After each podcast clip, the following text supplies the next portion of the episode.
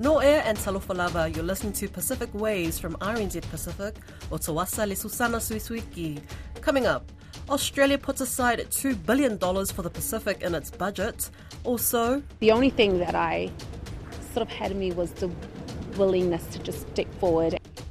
Beauty, brains with a heart of gold, meet the former Miss Samoa who's determined to make New Zealand's health system more accessible.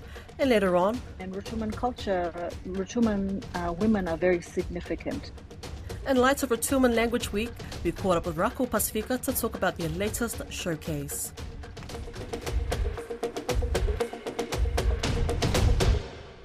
But first up, some brief updates.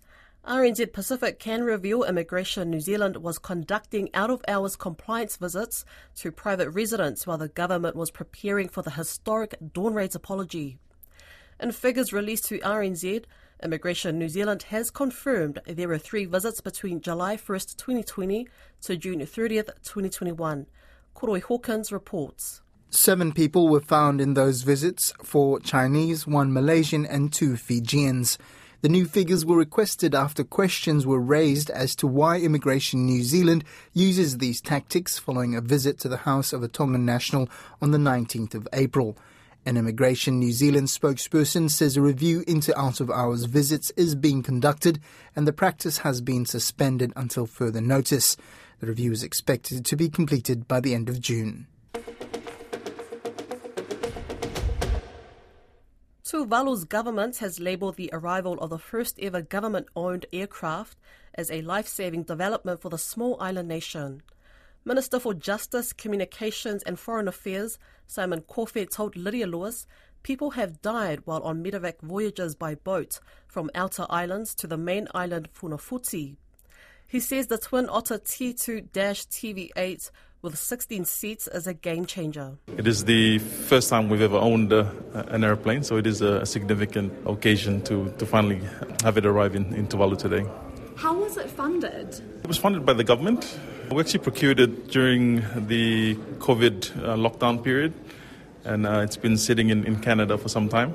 Uh, but finally, now that our borders are open, we managed to uh, get the plane. And tell me about the next steps. Will it be up in the air straight away? What's happening we, from now on? Well, we're building uh, just um, grass uh, airstrips in, in, the, in the outer islands. We have uh, three that uh, just about finished. And uh, once that's completed, then the, the airplane will, will commence uh, operation. It's a lifeline for people living in the Out islands, particularly when it comes to medical evacuations.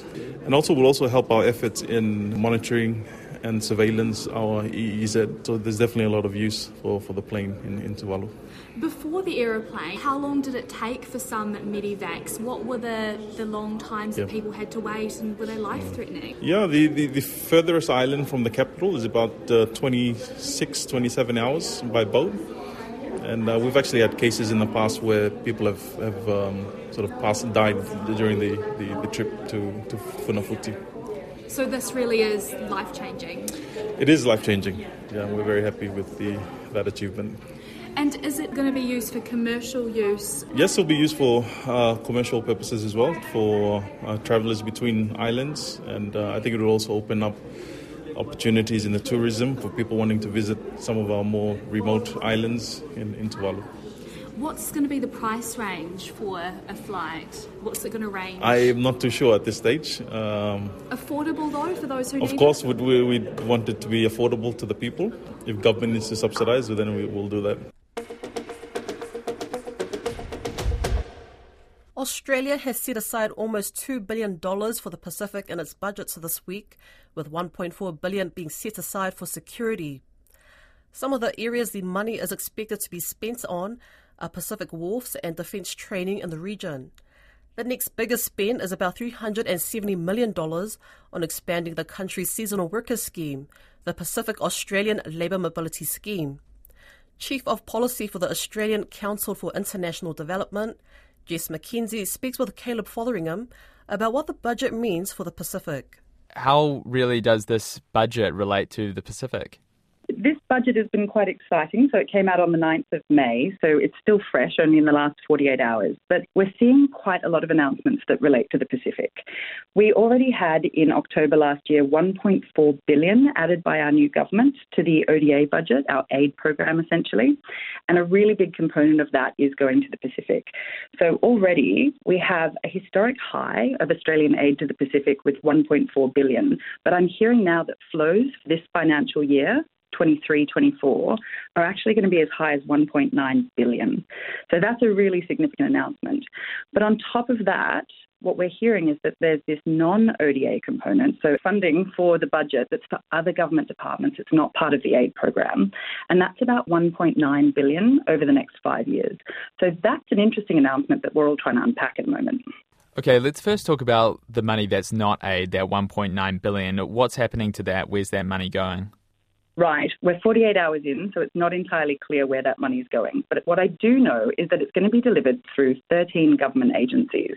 So it's called the Enhancing Pacific Engagement Package, and it goes for five years, but it actually started last year, 2022, and it goes through until 2026 27. So we're already a year into it. There's four parts to it. There's the 1.4 billion over four years, which is going to be for peace and security, and I'm hearing that that's largely going through the Australian uh, Police Force and Defence. And then we have something called the Pacific Australia Labour Mobility Program. There's about 370 million to that. There's about 140 million for regional architecture, which will be helping things like the Pacific Island Forum. And then we have this 89.5 million that's strengthening people to people ties, but it's hard to understand what all this goes towards. There's not too much detail yet. So I read somewhere that out of that 1.4 billion, some of that's going to come from the defence budget. So it sounds like money that's been almost moved around. Is that correct, or is this new money allocated to the Pacific you're completely right. Of the 1.4 billion, about 950 million of it is for defence to find from their existing activities. They have to reprioritise it. So essentially, they're being told to find it from within their own budget, which is quite tough. They just had a defence strategic review come out, and they have lots of new ideas. But this is something they're being told they have to prioritise and find the money for. So of that 1.4 billion for peace and security, only about 450 million is new to the aid money. So that was also 1.9 billion for the Pacific. Is that right? Yeah, it's confusing, right? To 1.9. The non-aid money is 1.9 billion, which is going to all these security measures and Pacific Labour Mobility Scheme. And then on top of that, you've got this quite historic 1.9 billion of aid funding or official development assistance that's flowing through our aid program.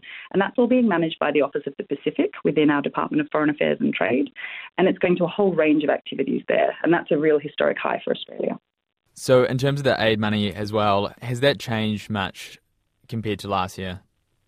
Absolutely. I think it's gone from 1.4 billion up to 1.9 billion, which is a really significant jump. And they've just announced an office for Southeast Asia as well this year. So we're going to see some funds being put to that and some new programs. There was a program called Southeast Asia Government to Government that was announced two nights ago when our budget came out, and we're all interested in what that looks like. So there's a few different announcements cropping up. And what about overall aid? Has that changed much? Yeah, it has. So what we saw on the 9th of May was that there was new funding of about 191.8 million over four years. So it doesn't sound very much, but the total aid program now is at 4.768 billion. That's really sizable. Um, we weren't expecting anything radical because it's only been six months since this government announced 1.4 billion, really. So we had that understanding in mind. But what they did announce was something unusual. They put in something beyond the forward estimates, so something that's not in the next four years, but they've built in 8.6 billion in growth for 2026 onwards, and that's something you don't normally see. It's sort of hidden in the Treasury papers. So that was an interesting announcement. So they're basically putting our aid program on more secure footing for the future, which is nice. And then also they announced some development capability funding, about 36 million over four years. And that's meant to bolster the Department of Foreign Affairs and Trade implementation ability, their evaluation ability, transparency, accountability, and design work. But all said, because of the state of the Australian economy and the recession worldwide, we're seeing that actually we're hitting a historic low for our aid program. So we've just hit 0.19 ODA GNI. So that's the international metric for generosity, basically. How much aid do you give compared to the size of your economy? So in October, we were at 0.2% uh, ODA GNI, and we've just slipped to a historic low of 0.19. So in terms of generosity compared to other donors, where we've slipped to 27th out of 30 on the OECD DAC scale, the big donor uh, ladder. And New Zealand's doing better. You guys are at 0.23%. You're 24th out of 30. But that's a real shift for us. That's what makes it so important that they've built in this long term growth. They're trying to turn that around. This has been a really tough budget. We know that Australia is in a really tough fiscal environment. And like I said, six months ago, they did just announce a $1.4 billion increase. So we're trying to be realistic and work with them on that. A clinical nurse specialist and former Miss Pacific Islands and Miss Samoa is working alongside Oranga Tamariki to make the health system more accessible. Fonoifafo Seo Manu McFarlane's role is the first of its kind in South Auckland. She drops prescriptions to homes, registers babies with GPs and Plunket, and even makes sure babies have their birth certificates. Lydia Lewis caught up with Fono in Otara. At 21 years old, Fono said yes, a small word with a big impact. I'd received a phone call from Oranga Tamariki. They were looking for somebody who would be willing to take care of my niece and nephews at the time. Um, and I put my hand up straight away and said yes. She was in her first year of nursing, still learning the ropes. For this former Miss Samoa, family comes first, so she went off to a meeting with Oranga Tamariki. When I turned up, the children were at the Oranga Tamariki site with their bags um, waiting to be picked up. Describe that moment, seeing children that you love waiting with their bags. I don't think there's a word that could describe just how, I guess, sad and helpless. You know, the only thing that I sort of had in me was the willingness to just stick forward and take them home with me, which I was able to that day. And so it was a no brainer to take them home with me. At the time, the understanding was it would be for three weeks. Um, but of course, three weeks turned into three months, turned into six months, and it eventually became two years. While it was tough, she says that time was invaluable in hindsight. If I'd had somebody in this role five years ago while I had the five children, it would have made the world of a difference because somebody would have been there alongside me saying, hey, actually, that child's not purposely misbehaving. He just can't hear you or he can't actually see. Um, or, because I remember the advice I got five years ago was he needs glasses. Well, where am I going to get that from? You know? And it would have been super helpful to have a health professional beside me to say, actually, you just take them to this place, you provide them with the letter, it's all funded. A lot of that stuff we don't know, our families don't know. Um, so it's real frontline primary care health issues that we can make a difference in. The latest report found children in care have a low GP registration rate. Just over half of children are registered with a doctor. That's a statistic that Fono knows all too well. They weren't enrolled with any of the doctors. Um, a lot of them had appointments that they'd never attended to. Now she's thrown her care net even wider, working with Oranga Tamariki to make sure Tamariki have everything they need. It takes a village to make meaningful change in a young person's life. They've missed about six to eight specialist appointments that child hasn't been seen in over a year since starting new medications. And Oranga Tamariki assessment social worker Scott Matapakia says having a nurse in his village makes a world of a difference. It's instant, you know, so it's then and there.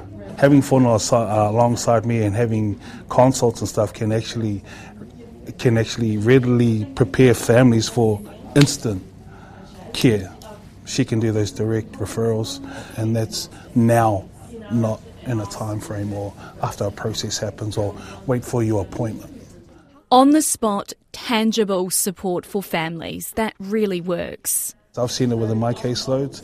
And what the best thing is, it's having that district health nurse come back to the social worker and actually say, This is not working.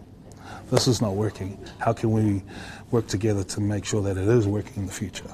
You know, that's the instant stuff that's that's you don't have to wait for timeframes anymore. You don't have to wait for an email at the end of a long day. Fono, the then 21 year old trainee nurse who said yes five years ago, backed herself, worked through some really tough challenges, and is now able to walk alongside others as they face challenges. It feels like a full circle moment in the sense that we're now here on the other side of things, and I'm in a position where I'm able to help families that are sort of going through the same experience that I went through. Fono is the only nurse in this role in South Auckland. She works across multiple sites, but it's a start the start of a new way of working. Drawn from ancestral stories from the island of Rotuma, Sau Folu or Three Kings is the latest showcase from dance company Rako. Featuring in this year's 2023 Pacific Dance Festival, the choreography features the journeys of three Rotuman women of royal blood that did not ascend to power, yet are incarnations of women kings and warrior women there is significance in ancient Rotuman stories. Koroi Hawkins spoke with Rako Artistic Director for Sau Folu, Letila Mitchell, and began by asking her about the origins of the showcase, which came about as a result of the pandemic. You know, because we couldn't perform, we are like, okay, well, this, you know, let's make use of this time and take this time to do some really deep cultural research. So we spent the two years um, traveling back to the island because, you know, of course, everything was locked down. We couldn't go internationally. So you know it, it was almost a blessing in disguise because we would in normal times never have had that time to be able to invest into doing that. Um, so over the two years a lot of our young people um, went back to the island reconnected with elders and um, just built this huge archive of storytelling from elders who then just came out and wanted to tell us their stories and their memories. Um, so yeah it was a really really beautiful experience. And you know i think it really grounded us and changed our direction, you know, totally, um, and changed our work. And so for us, it was almost like, okay, well, this is a pivotal moment in in Rako's journey. Um, so yeah, so now our work is really grounded in cultural research, um, you know, and so yeah, it set us on a new journey, which is which is a good thing that came out of it. Nice, nice. Now talk to us about Sau Folu. I've obviously daughters of my own so this theme is is really resonates with me. Yeah so a lot of a lot of the stories um, that were actually written and documented by missionaries were always written uh, talking about the male heroes of the story. But majority of the stories never talked about the women.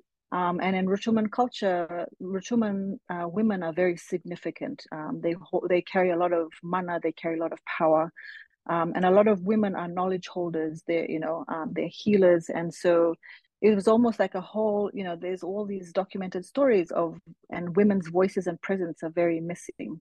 And so you know we wanted to and and this was a key thing that came out from a lot of our elder stories about the importance of women and how they weren't held in as much prominence as the Rotuman people held them um, so we thought it was really important uh, coming out of covid to talk about those stories of women who were keepers of the land they were healers um, you know coming into this time where we're all trying to heal and recover that you know that women's power grounding us you know in our land and our culture you know is is quite a strong message.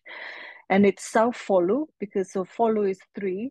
Um, and so it's three actual, it's three completely separate stories uh, in different timelines um, of our history.